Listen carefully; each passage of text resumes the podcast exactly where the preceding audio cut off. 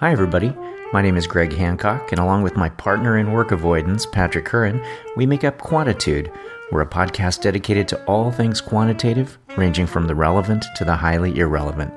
In today's episode, we discuss many aspects of mixture models, from their tremendous potential to their seductive danger.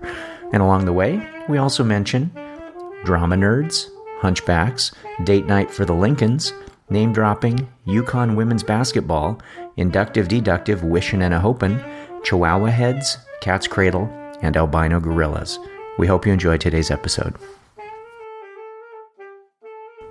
I called your house the other day. I had the opportunity to talk to your eldest son, Quinn, who has come up uh, on a prior episode, notably in you catching him forging a document in kindergarten, which at the time you and I both sheepishly were very impressed with. Yes. But he also raised the issue did I have any insights into similar infractions that you may have had as a child yourself? And I have to admit that I came up somewhat empty, but I mm-hmm. would pose it to you. So tell me, in response, that we can give your son some humanizing element of little Greg. Uh, mm, uh, honestly, I was a pretty good kid. Mostly Quinn is a pretty good kid. Mostly. There was one episode that didn't end well for me, let's just say. And I hesitate to share this with you because it gets back to Quinn. Then he now has something to leverage. But I'll take that risk. It's on you. You have my commitment that I won't share this with your son, Quinn. Okay. When does he get home from school today? I know you're texting him right now. uh, okay, so here's here's the story. I was a hyper involved kid in high school, academically, athletically, all kinds of things. And I also, shocker of shockers, I don't know if I should admit this, um, I was a drama kid. And the drama kids were actually pretty fun, complete nerds, but fun. I came home after a production and it was probably around 10:30 at night and dad wasn't home and I wanted to say, I want to go back out, you know, there's a cast party and but dad wasn't there. So the thing that a, a reasonable kid would do is write a note that says, "Dad, I'm go- I'm going to go out. I'll be home by such and such a time." It just seemed quicker to pile pillows under the blankets of my bed so that in case Dad checked on me, he would think I'm just fine. It really was all about Dad. Well, when I came home around two in the morning, I had a key that opened up the side door into our kitchen, and I opened the door, and Dad's sitting right there in the chair, watching me come in. Was he in the dark with a glass of whiskey? Because this is like coming right out of a movie. So it's very, very funny that you described that. It, it, was, it was actually worse. So my, when I was a kid, my dad smoked, and so as I was unlocking the door with the glass panel, I saw a little orange glow as, as I'm opening, opening the door, and I felt everything in me drop all the way down. This was not going to go well. the quick version I didn't have any social activity for, I think it was two or three months after that. But what came up in the conversation, which I thought was especially, especially funny, you know, and I'd said, I just thought you would worry less if you thought I was safe in bed, you know, all the stupid things that a kid would say. And my dad walks me over into the bedroom, which was on the first floor of the house, and he he points to my bed and he goes, "What kind of human being has that shape? Look look at this." I had to give him that because it, it looked like I'd been in a horrific accident and tucked myself into bed. So his main disappointment with you is you did it so poorly. So poorly. That's right. That's Yeah. right. So you have my word Mm-hmm. that I will not tell Quinn any of this. Okay. Quinn, I gotta call you back. Right, take care, buddy. Yep, I promise. Uh huh. You know, it actually reminds me of something that has to do with today's episode. The boys and I used to do, when they were much littler, we used to do this blanket thing where they would hide under a blanket just downstairs in the in the family room. And I had to try to guess if there was one kid under the blanket or two kids under the blanket. And they could actively try to shape themselves into one, you know, the form of one person as best they could, sort of one lump. Um, and if they did a poor job, it would be maybe a couple. And you know what this reminds me of? Really bad pillow things with your dad where it looks like you were in a car crash? And, and it reminds me of mixture models, right? Uh huh. All right. So when I talk about mixtures in my classes, I do use the example of my kids underneath the blanket. And one of the things that I say to lead it all off it's sort of like I have to determine whether or not there is one kid or two kids under the blanket, whether or not there's a mixture of children under the blanket or not. My ability to do that comes from the fact that I have a pre existing belief about what the shape of a human should be underneath the blanket, what the shape of a kid should be, or what my dad's conception of what the shape of a teenager ought to be. In fact, I would look at the blanket sometimes that my sons, Quinn and Tate, um, when they would be under it, and I would be sort of scratching my head. All right, are there two kids, or is there one hunchback?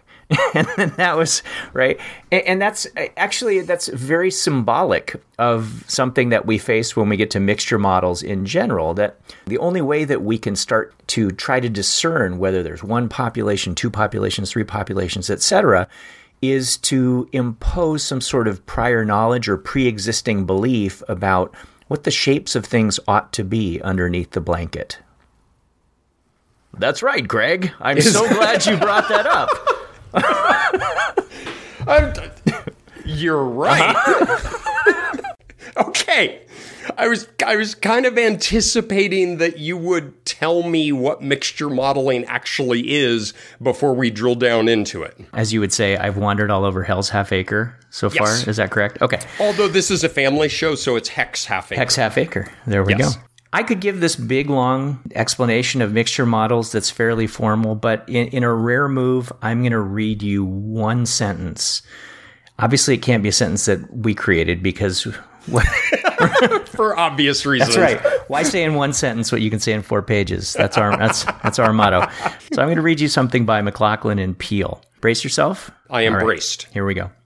A mixture analysis is an analysis that estimates parameters for a given number of hypothesized groups, known as classes, in a single data set without the availability of a classification variable or other such a priori information about group membership with which to sort the data.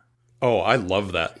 Yeah? That is tight and focused and unambiguous. So I'm going to go ahead and pee all over it. How about that? okay.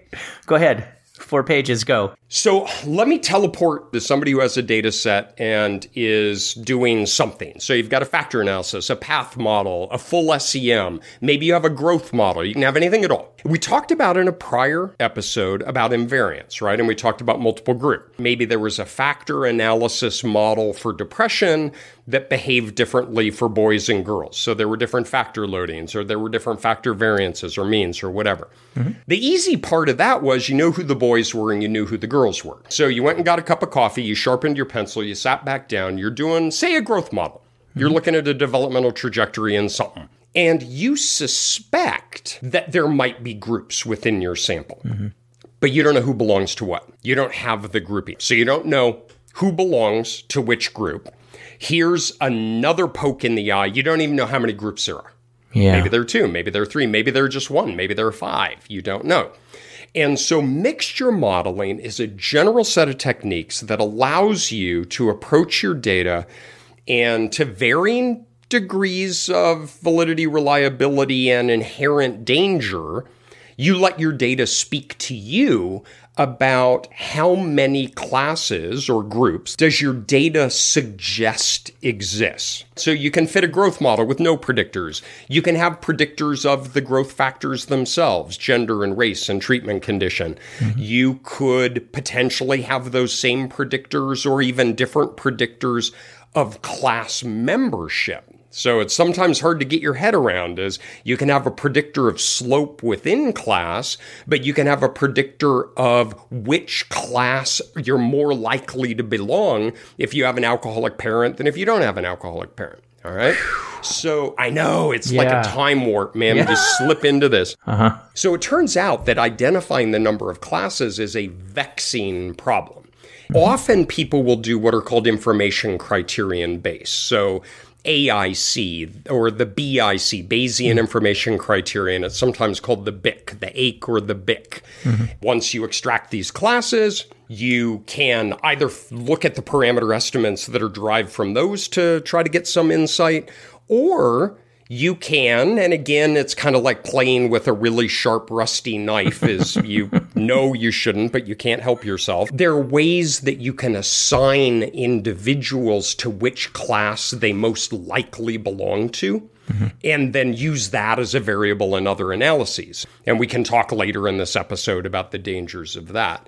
But wow. this is a very, very popular approach. I mean, people love mixture models. They do mixture models a lot, a lot. They, ooh, Sir Mixture a lot. so huh? yet huh? another parallel uh-huh. of you and I growing up in similar times. I was attending parties that had Sir Mixture a lot. And of course, his signature tune uh-huh. is Baby Got Bic. Mix a lot and kick them nasty thoughts. Baby got back. That was uncharacteristically good for you. I, I have to tell you now, a whole song is going through my head. I, um, I in, in, fa- in fact, I'm pretty sure as soon as we're done recording this episode, I'm going to go off and write lyrics to "Baby Got Bick." I think that's okay. We we will find a way to distribute that in some socially appropriate mechanism. Okay, Should I stop? I'm muting you now. so let's talk about these as a way of knowing and as a way of moving forward as a science. A lot of what I do centers around developmental trajectories over time and mixture models arise very commonly in those kinds of settings. And so, maybe just as an orienting point of how I think about it, related to something that we talked about on a prior episode of the invariance or non invariance or the incorrect failure to reject non invariance, and that is thinking about discrete groups. Mm-hmm. If we think about the population from which we're sampling our subjects, we often think about a homogeneous population. So there's some infinite pool of individuals. We're randomly drawing them from that. What I want to know is are there individual differences in developmental trajectories across a continuum? So, some continuous distribution. But on average, where do people start? Where do people go on substance use trajectories? And then, can we model those in some way? So, looking at parental alcoholism as a predictor, looking at biological sex as a predictor. Maybe we have some time varying covariates that we want to know is, is in a given week, if you were elevated in depressive symptomatology, were you more likely to drink than not? I mean, there are a thousand things we can do with that. But all of them are predicated on individuals moving systematically across a smooth number line. Mm-hmm. So it's sometimes it's differences in magnitude. They're not differences in what we might think about as kind. Do the trajectories fundamentally differ as a function of population heterogeneity mm-hmm. where there's not a single pooled sample from which we draw our subjects, but it's segmented, mm-hmm. right? And so, what we talked about in the invariance episode is we could segment the population based on things that we observed. So, there are males and females, treatment and control, maybe two racial groups. And we say, not only do you differ in just amount, but maybe there's some qualitative difference in how these processes unfold if you have a biological alcoholic parent or if you do not people are very comfortable in working with those kinds of multiple group models. Where the mixtures becomes really interesting, and I am fascinated by this. There is population segmentation, there is group heterogeneity, but we didn't observe the measure on which the person is segmented. So, in a multiple group analysis, we know the boys and the girls, and we know the treatment and the control. But you can think about mixture modeling as a missing data problem. Mm-hmm. It's exactly the same thing that we talked about in invariance, but we did not observe the variable that allows us to segment our sample, so we need to infer it probabilistically from the data itself. Tiny little detail, we're missing the grouping variable. And to poke in the other eye, we actually don't know how many groups there are. Mm-hmm. So we don't know how many groups there are we don't know who belongs to what group, mm-hmm. then the question is well, other than that, Mrs. Lincoln, did you enjoy the play? Yeah, and it, it, it gets worse. As you said, you don't know how many are in each group. You don't even know if there are these groups, right? So, are there groups? If there are groups, how many of them are there? given how many there are, what proportions are in these different groups, when I teach this, to lead up to some of the very cool things that you're talking about, I like to think about the example that I consider the formal origins of mixture modeling going back to Pearson. It's a really cool thing. And if you think it's 1890s or whenever he was working on this, I don't actually remember the exact time, but that feels about right. You know, he's looking at this distribution, this handmade distribution. He noticed that there was an apparent bimodality to it. And the question at hand, I think, was whether or not the data he had on certain measurements of these crabs whether or not it was representative of multiple species. And given his eyeball in the data, it looked like maybe there might be two species represented in the data that he had. But what he did by longhand was figure out how to try to estimate the optimum mixture of these two populations that he now suspected might exist. So I, I, think without formal assessment of fit, because maximum likelihood wasn't going to be born for a, a while longer, um, he tried to estimate what the moments of these different distributions would be, mean, variance, and whether or not these data were consistent with the existence of multiple populations. Very, very cool thing to do by hand for me, that's the birth of this whole thing that he missing whether or not there were these different populations, and he had to try to infer it. And this will get us into the tricky area of is mixture modeling an exploratory technique or is mixture modeling a more confirmatory technique? I think that's going to have to be a theme of some things that we poke at in a little bit. One of my favorite writers of all time is Paul Meehl. Uh, Meehl has a very famous line. It's something like there are gophers and there are chipmunks, but there are no gophmonks. Mm-hmm. Pearson was, I think, the one to formalize it in a way that we're going to talk mm-hmm. about, but I think it goes back millennia in trying to say they're continua in the world, but there are clusters within that that may like be that. meaningful. The theme that I come up with for mixtures, it, it falls into the it depends world, um, which we've mentioned a number of times. And if we are, and this is almost language that you used previously, if we're talking about uh, assessing a treatment effect and we say, is what is the treatment effect for people? And if the answer is it depends, as you said before, that means we have an interaction. But if the answer is it depends and we don't know on what, then it starts to drift into the mixture world. Imagine it's the case that you wanted to assess whether or not a treatment is effective, but maybe it's only effective for some people, but you don't know ahead of time for whom it's effective. Then you might suspect that there is a mixture. So you can imagine a mixture overlay to a t test. If you were doing something simple like correlation and you want to correlate a couple of variables and, and someone says the correlation is 0.5. And if you ask the question, is it 0.5 for everybody? And if if you say to yourself, uh, it might not be. In fact, we suspect that there's some people for whom the relation is weaker, and some people for whom the relation is is stronger. And you start using it depends language or moderation language or interaction language, but we don't know what that's upon. Then you start drifting into the mixture world, and you can take just about any type of analysis you want. You can take logistic regression. Do you think that equation works for everybody? You can take factor analysis. Do you think those loadings work for everybody. You can take item response theory. Do you think the item characteristics, um, the difficulties, the discrimination parameters are the same for everybody? And this takes us into the vast world of mixtures where there's so much potential, including the things that you mentioned, which I am particularly enamored of, cautiously enamored of, um, that have to do with whether or not there are these latent groups with different trajectories over time. So the, the potential, the landscape for these things called mixtures is vast and there's a tremendous potential and it is a world that I tread into with caution. It pretty quickly moves into a philosophy of science issue mm-hmm. for me. To me, I see it as a balance between deductive and inductive inference. I think more often than not, we view ourselves as a deductive science. Mm-hmm. So we have some broader theory, we derive some hypotheses that make predictions, and we conduct an experiment, and then we go from the broad to the specific. Mm-hmm. And then inductive works the other way. And so you make some observation and you try to generalize that and you develop some theory based on that. And I always roll my eyes a little bit when people start throwing things at each other of whether we're a deductive or an inductive science. Then the answer is yes. Mm-hmm. Of course, it's a circular, hypothetico, inductive, deductive cycle of science.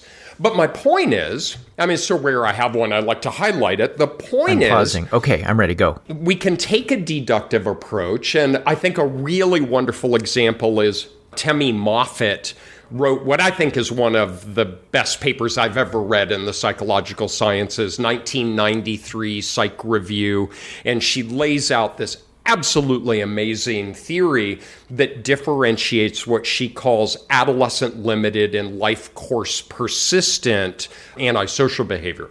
And she lays out all of these theoretically derived hypotheses and predictions. And her main point is in adolescence, these two types of individuals are intermixed. Mm-hmm and it's very, very hard to extract.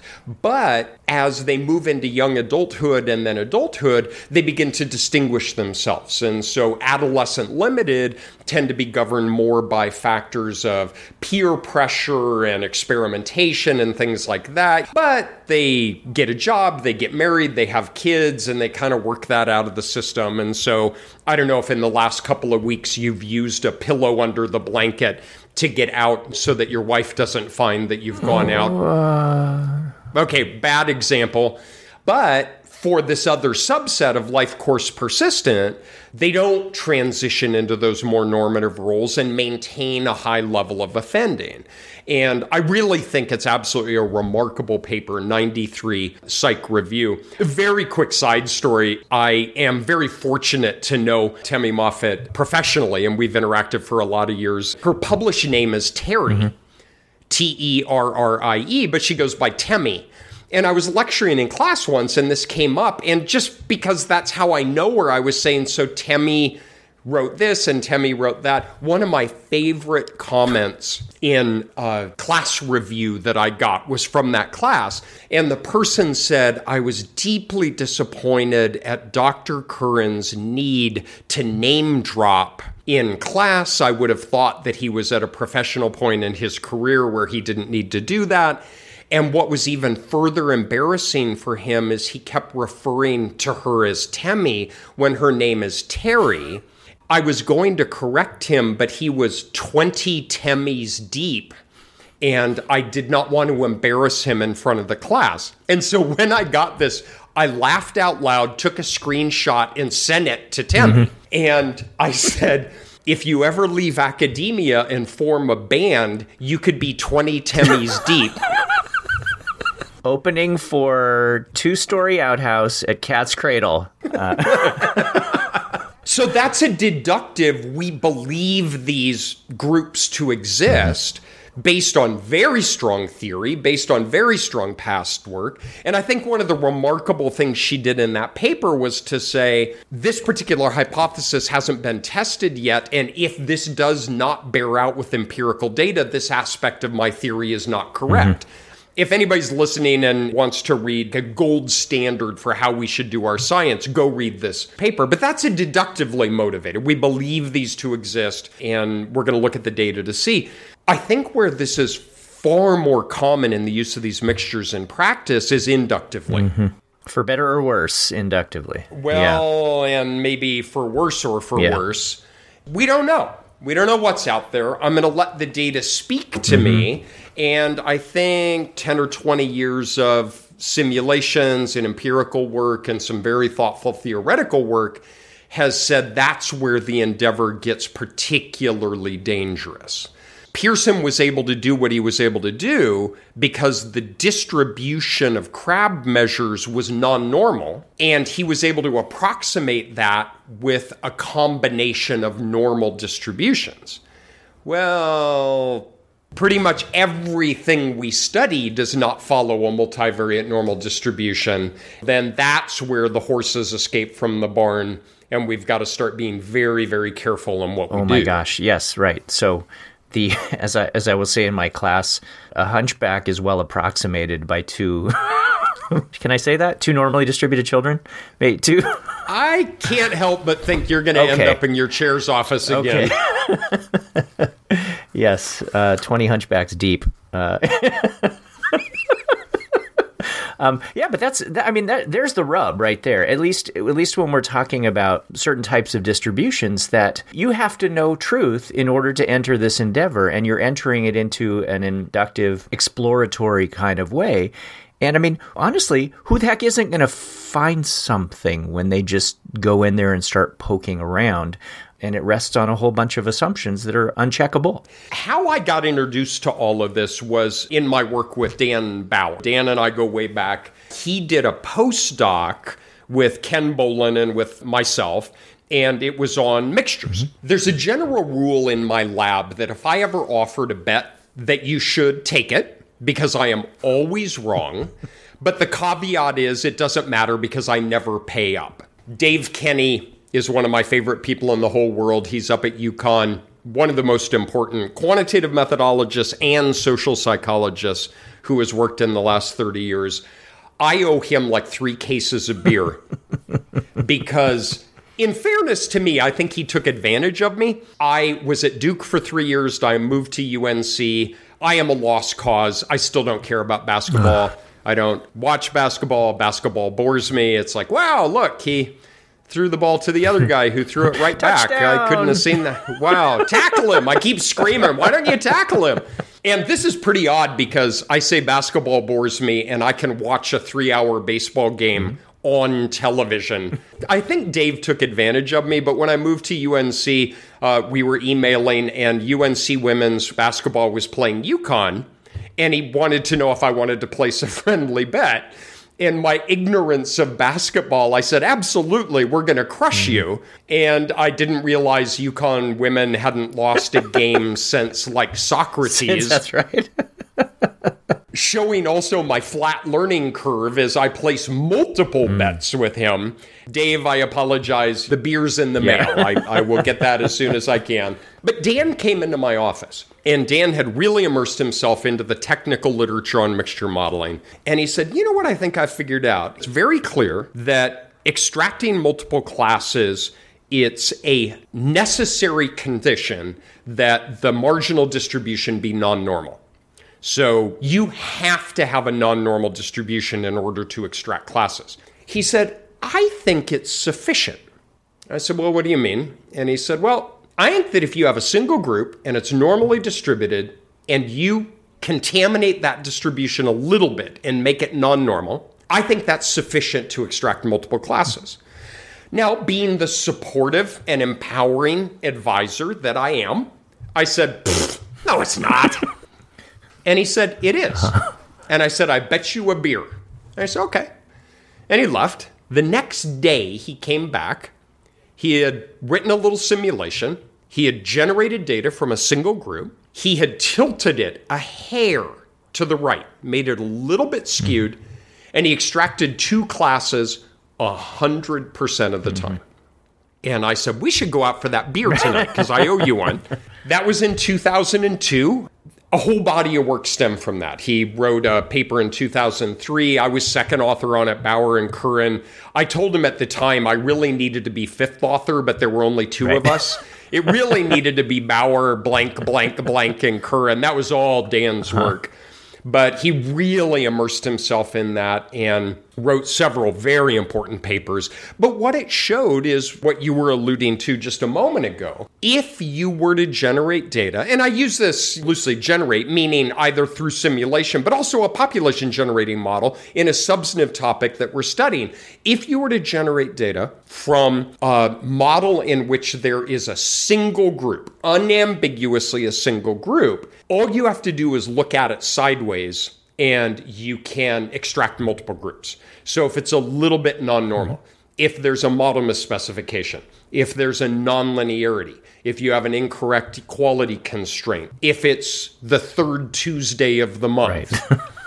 right, is these are highly sensitive. So what we fall into is this really interesting situation where we are intrigued by mixtures, we believe mixtures may exist theoretically, that we believe it's a simplification of very complicated data processes. And one of our motivating goals as quantitative methodology is to take a larger amount of information and distill it down to a smaller amount of information so that we can understand it. Yet there are alternative hypotheses that are completely independent of the true existence of groups that would lead us to believe that there are groups when there Absolutely. Not. So there are a couple of things that this reminds me of. First of all, you and we, broadly speaking, operate in this world where the normal curve wins, right? And everything that you are saying and the things that you and Dan are talking about is that a non normal distribution can be approximated by a, a finite sum of, of normals. And so you're going to get classes, as you say, you look at it sideways and you're going to get some classes that come out. You are going to get some classes of things that are normally distributed. So if someone had an a priori theory that there's a hunchback under there, that there's a non normal distribution under there, then they might go at it and find one class every time. But people don't tend to do that right? People tend to go in and say, oh, non normal. Well, that's because there are these multiple normals operating. And the area where we tend to be is to try to imagine everything as this finite sum of normals, whether they're univariate or multivariate. And we get trapped. We have no, sh- no choice but to find some mixtures there. Is that a fair statement? Absolutely. And again, that's where I get jammed up in the deductive aspect mm-hmm. of it say we've collected no data yet and we deduce from theory that we make some theoretically derived research predictions about we believe there to be multiple classes are going to exist. Well, in some approaches to mixture models, you have to extract multiple classes. So if you set within class variability to zero, which is one common specification, by definition, you have to extract. In others, where you allow within class variability, it's extraordinarily likely that you're going to extract multiple classes. Mm-hmm. I would say rarely, if ever, with real data, would you do all the model testing comparisons that we have and conclude there's a single class. I think that you just take it as a given that you're going to extract two or three or four classes because of everything that we were just talking about non normality, non linearity, minor misspecification. For me, I almost never get out of the starting gate from a hypothesis testing standpoint because if you hypothesize classes a priori, but before you ever collect a datum, you know that you're going to extract classes, then what are the implications for the hypothesis testing procedure? There's a, a circularity is you know you're going to extract classes before you ever gather your sample of data. So what are the implications then of hypothesizing that there are multiple classes? It's an inevitability. We're in this weird place that that bounces back and forth between the deductive and the inductive. And I, I find myself having these kinds of conversations with people all the time when they say, I am going to do a mixture model. I said, okay, what are your hypotheses? I think there might be some classes in there. And I said, no, no, no, no. What are your hypotheses? What are the different classes that you think there are? And then people really start to get vague and they're not really hypothesizing anything a priori. They're just sort of wishing and a hoping that there's going to be something that's in there. And I say, well, you'll you'll probably you'll probably find something because you don't really have some hypothesis. If you go in, and this this applies to so many things of what we do, if you go in and you test a formal hypothesis, you say, I think there are three classes, and I think this is what the structure is of those three classes, and I'm going to specify that particular structure of those three classes. I'm going to force that on the data. Then I can do a formal test of whether or not that theory holds relative to some other theory, some other theory that might say, for example, there's one class. But people don't tend to enter into that. They enter into it with some vague hypothesis, if anything, and then they they let the data be their guide, let the data talk to them in the end. It's like, well, yeah, you're going to find something um, because you're looking for something, I'm afraid. A lot of people have made very important contributions to this literature. So Bengt Muthén was one of the leaders in this and wrote some really wonderful papers on this. Mm-hmm. Dan Nagin was a, a, leading contributor to this and equally wrote some wonderful papers. He has a great book on mixtures and where he balances the analytics, but also with what are we trying to achieve in that. Dan Bauer, both on his own and with colleagues, has made multiple contributions. I would recommend, if you haven't seen this already, is he has a really wonderful paper in 2007 in multivariate behavioral research. It's really one of my favorite papers that he's written. I mean, it's technically rigorous, but it's written in this wonderfully colloquial style. It's all first person and he talks about his own journey through mixture models, where how excited he was when he first learned about it, his PhDs in developmental, and about how this maps onto a lot of developmental constructs and Piaget and stages and all of these and then it, it's like this coming of age story almost as he really delved into the analytics and then he made some significant contributions to that. And so i recommend uh, looking at this 2007 piece that describes a lot of what you just say is there's an inevitability. So then what have we learned? Mm-hmm. And maybe we'll get to this in a little bit. We really could do an eight hour episode on this, right? As Dan teaches a 16 week doctoral level course in mixture modeling, and we're trying to talk about it in an hour. And so we're massively glossing over things. But one thing to distinguish is a lot of my concerns center around what are sometimes called direct applications of mixture models. And what that is, is there's some truth as God sees it, and we have to go discover it. Mm-hmm. So, what are the three types of offending youth? What are the four treatment responder, non responder classes that exist? In a lot of simulations, we will do a future episode on computer simulations, but it's easy to do bad simulations. It's hard to do good simulations. A lot of these are what Bob Cudeck calls Easter egg hunting, mm-hmm. which is you make three classes, you dump them together, and then you see if you can go find them almost all of my concerns about mixture modeling relate to these direct applications that I have found the three types of adolescent substance users. First, there's all the empirical analytic problems that we're talking now, and we'll talk more in a moment. But second, I find that an affront to theoretical models of developmental psychopathology that all you need is do you belong to class one, two, or three? And we know everything there is to know about you, that there are just these three types. Those are the direct applications. But then, what way back in the 80s, a, a Titterington and some colleagues wrote about, and then Dan expands on in multiple papers, but also in this 2007 piece, are what are the indirect applications. And what that is, is we're not after the three types of whatever. What it is, is to say, holy crap, we are working in an incredibly complicated multivariate space where there are nonlinearities, there are misspecifications, there's wicked non-normalities that can't be captured by any kind of known probability distribution function. And so what we're going to do is we're going to extract multiple classes to try to approximate it. Dan Nagin has some really nice wording where he talks about points of support, where it's like a tent pole where we have no freaking idea what this complex multivariate topology is, but we can put a tent stake here and we can put a tent stake here and we can put a tent stake there. And we don't believe these points of support to be meaningful in and of themselves. They are not the treatment responders. What they are is a point of support in this particular complex distribution that we're in.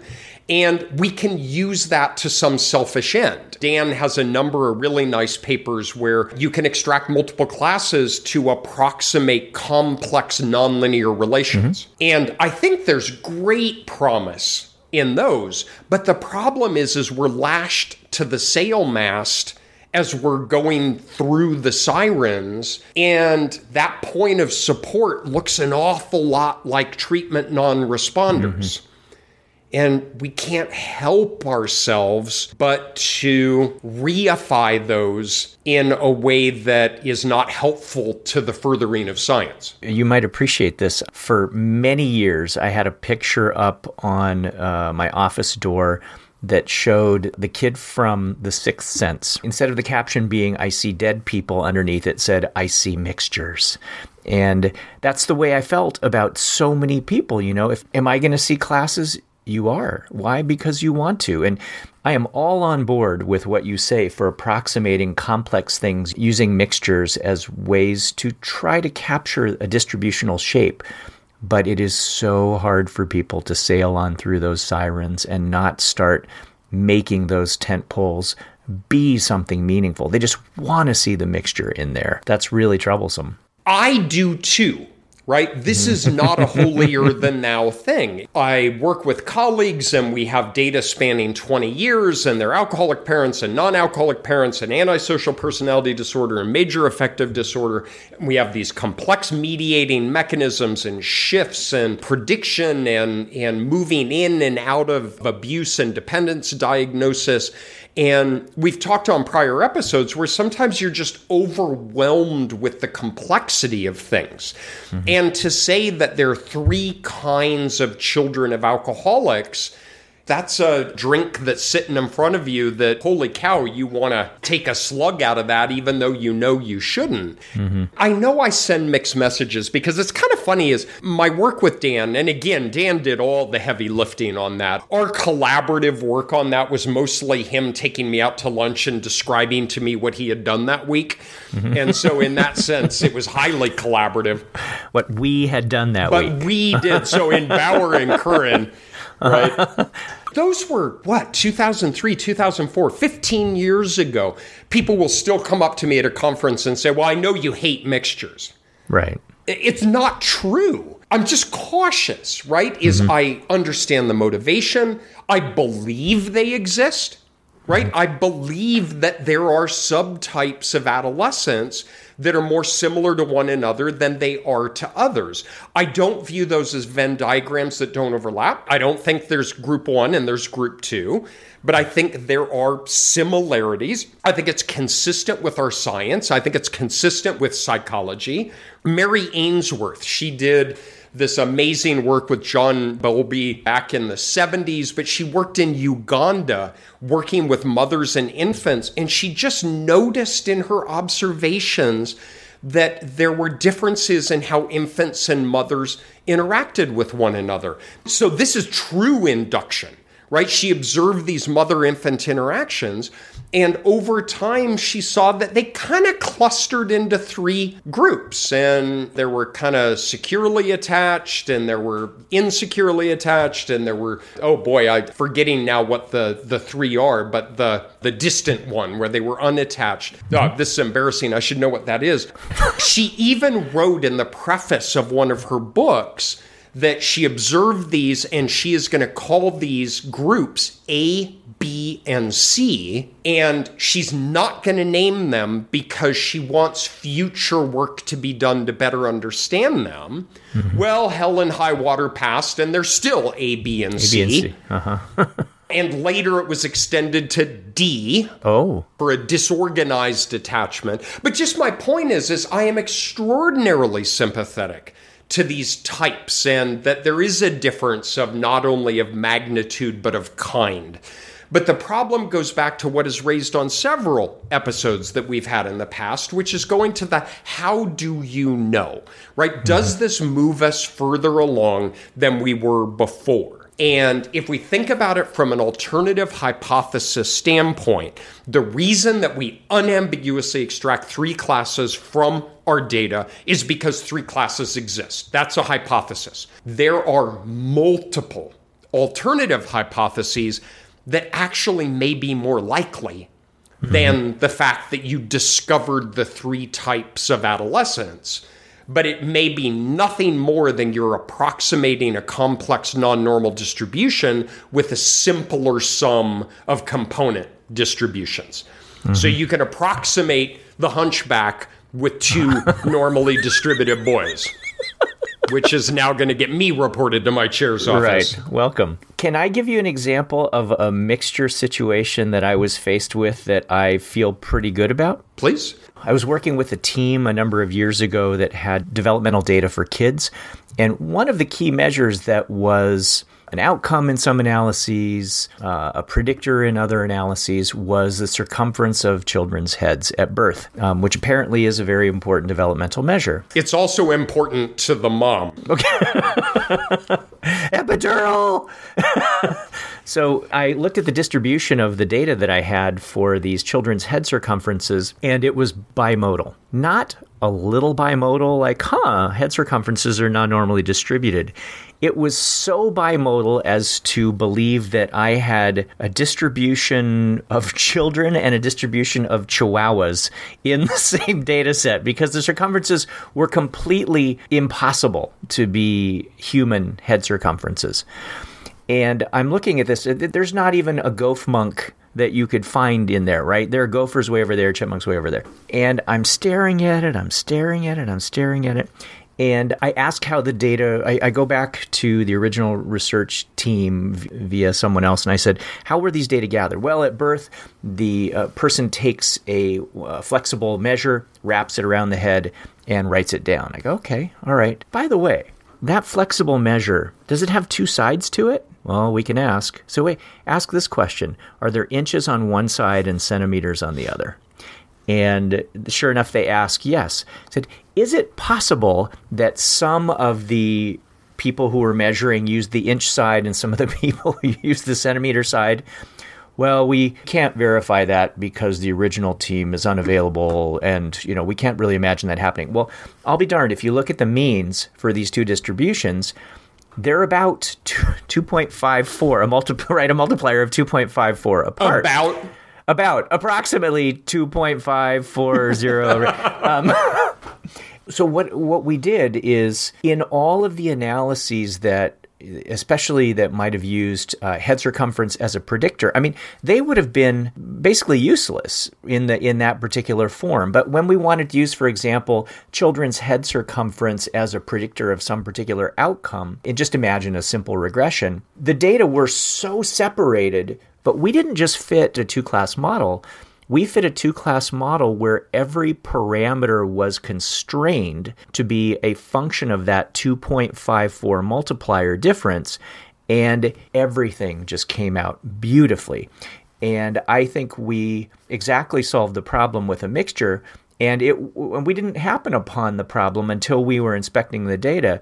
But when we saw that, a hypothesis was quickly formed. And we didn't, like I said, we didn't just go in and say, oh, let's try two classes. Um, we went in with a very hard theory once we figured out what we thought had happened and things came out so clean. All the relations, once constrained to this particular multiplier, were beautiful across the classes. So I feel pretty good about that as a mixture. It's an unusual situation, but what do you think? It is an unusual situation. It makes me think of this is just going on memory, and I may have the details wrong, but remember the Mars rover that crashed to the surface of Mars? And so they mm-hmm. sent it like whatever hundred thousands of miles and it got like 10 feet off the surface and then uh-huh. crashed and blew up. and it turned out that one team was working in feet and one in meters. and so they sent it out of the atmosphere. It went to Mars. Imagine the math. I have uh-huh. a cousin who works for NASA. Uh-huh. And we had lunch together just a, a month or two ago and he computed the trajectory to put a satellite around Mercury. And he asked me what I was working on. and I said, nothing. Just nothing. I, what are you going to do with that? Yeah. But they sent it all the way to Mars. What I tried to picture was standing on the surface of Mars and watching this alien thing come down out of the skies with the rocket firing, and then it hovers, the engine shut off, and it drops to the surface and breaks in two. But the example that I used was I was involved in a paper with Laurie Chassin. She has a, a remarkable longitudinal study of smoking uh, where it starts in adolescence and follows people's in into their 40s now it spans something like 30 35 years and we use mixture modeling because there are these fascinating types of smokers. There are people who just smoke at parties and they're early onset who quit and they're early onset who are lifetime smokers and they're late onset. There's a really interesting pattern where people who have never smoked before begin smoking in adulthood, and the hypothesis is that it's for weight control. Mm. And there are these distinct types.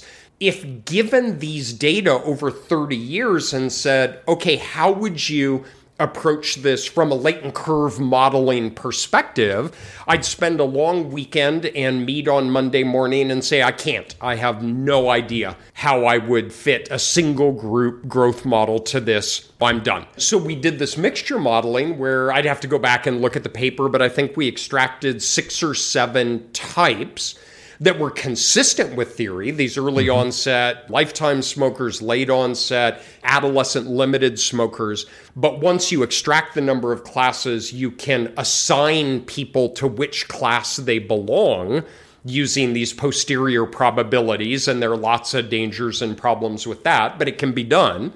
And then we had what was their modal probability assignment. And then we were able to take those to other analyses to look at, well, what differences in other kind of psychopathology variables if you were this type of smoker versus that type. Again, when people come up and say, oh, I know you hate mixtures, my first thought is I've, I've used them, I've estimated them, I've been part of this work. To me, it distills down to that alternative hypothesis. What are other reasons that these may have come up? And also the being lashed to the mast of the sirens is don't reify these. Think about these as convenient approximations that help us understand a complex topology that our typical models often can't do.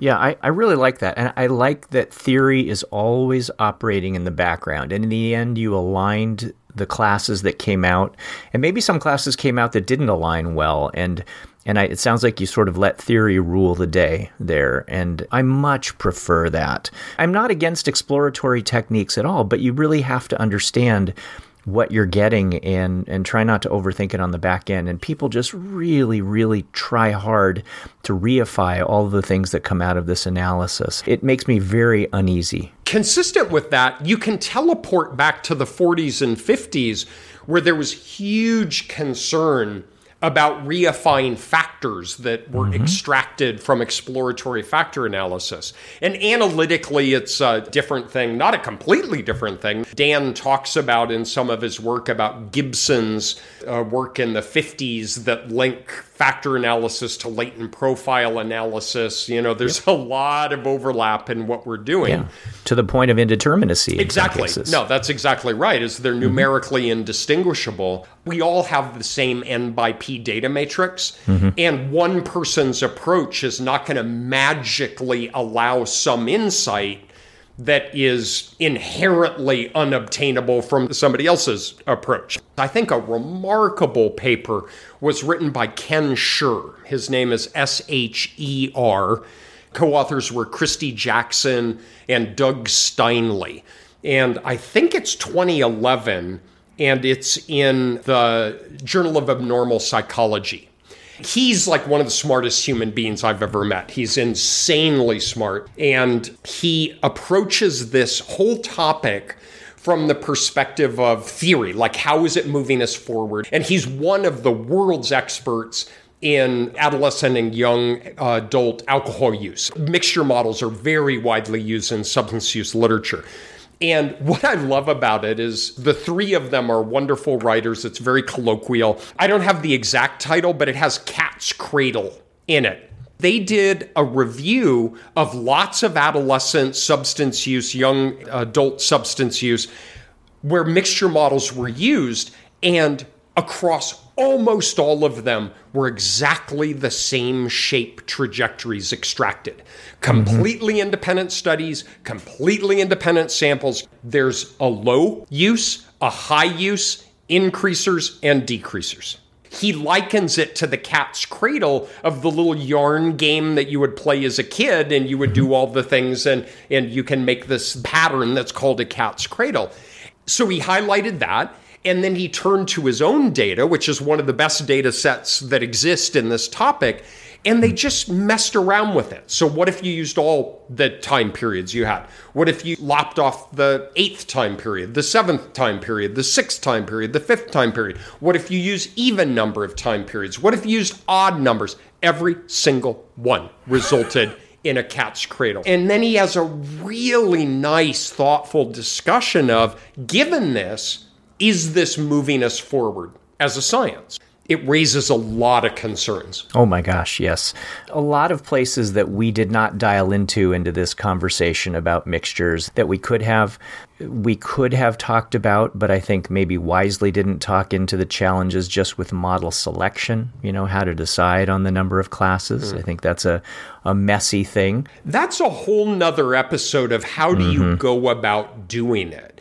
Because yeah. these things are a freaking house of cards yes. right? Is you need you have to identify the number of classes to extract. And there are parallels to EFA. All these early fighting words about method of extraction and communality and rotation and all of that. And, you know, eventually the field figured out all of those are superfluous if you extracted the wrong number of factors, mm-hmm. right? Is it's like rearranging the furniture on the deck of the Titanic is you know, arguing about rotation when you have right. the wrong number of factors. But yeah. if you want to stay awake at night in fear, solutions are entirely dependent upon uh, start values. And mm-hmm. common ways of approaching this will estimate 2,000 start values, estimate 2,000 models, and pick the modal.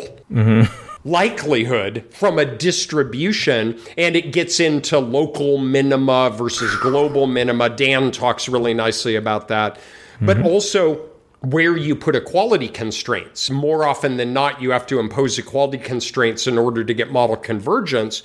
But how you go about doing that can drastically influence the solution you get. There's an expression I use, and you may or may not like it its mixture models fall into this group of techniques that I refer to as albino gorillas. And this may, this may, or may not make any sense to you. When I was growing up, the zoo in Barcelona, Spain had this albino gorilla. I think the name was Snowflake. Um, but Snowflake was this incredible creature. Snowflake was really the the symbol of not just the zoo in Barcelona, but but like Barcelona. It was an iconic figure of it.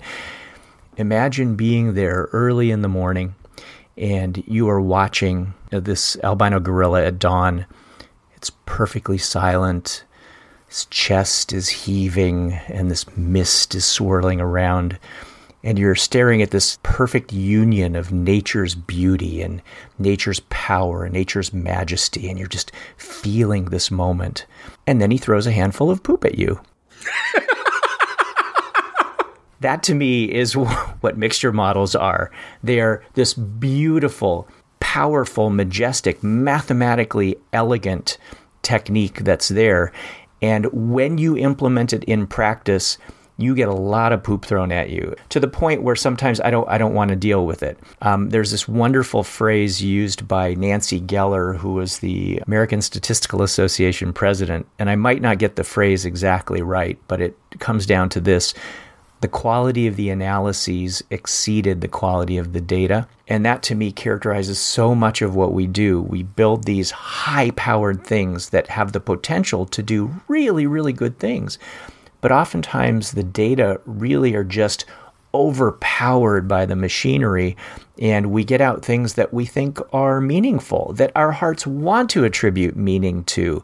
But I think so often we really overstep and maybe we let our hearts lead when our when our heads ought to have prevailed. And that might be a really nice ending point to this discussion. I have concerns about the current state of how these models exist and are used, but I do not despair over where we might go with this. So there's a, mm-hmm. a famous line from Pearson where he lays out all of these elegant analytics and examples example and everything. And then he says something about how a question can be raised where we can't distinguish between the mixtures and just a non normal distribution.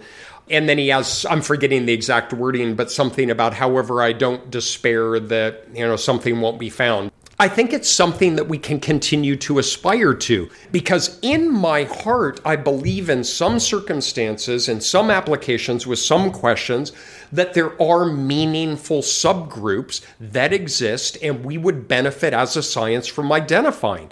And so on your side of the street in education, and you think about a classroom of kids, there are different types of learners and they may respond differently to different kinds of interventions. And to aspire to identify those in some valid and reliable way that maybe we don't believe you're either learn type A or learn type B, right? That reification, but that we can continue to work on gathering higher quality data, mm-hmm. higher dimensional data, I would like to leave on a positive note, maybe one word of warning.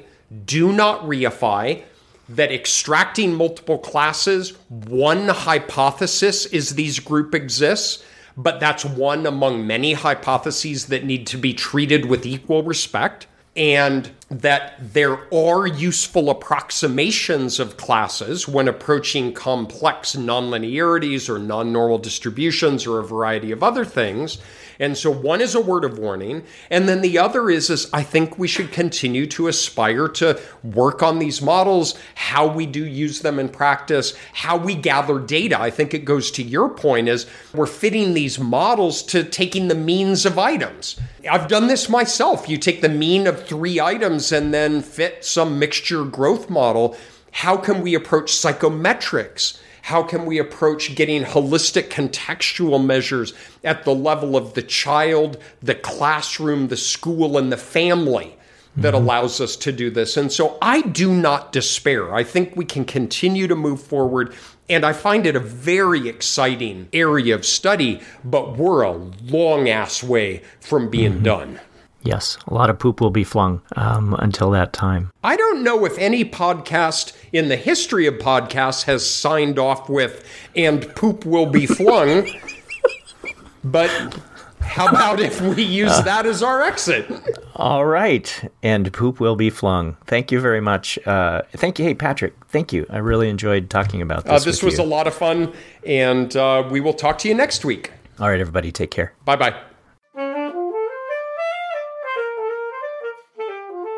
You've been listening to Quantitude, the intellectual equivalent to licking a doorknob. Today's episode is brought to you by our therapist, because rage issues won't just solve themselves, by the multi level model, an entire field of statistics based on the separation of one variance estimate into two, and by overlapping confidence intervals. Not even Neyman and Pearson could agree on what the hell they indicated. This is most definitely not NPR. I'm Dan Bauer, and I approve this episode.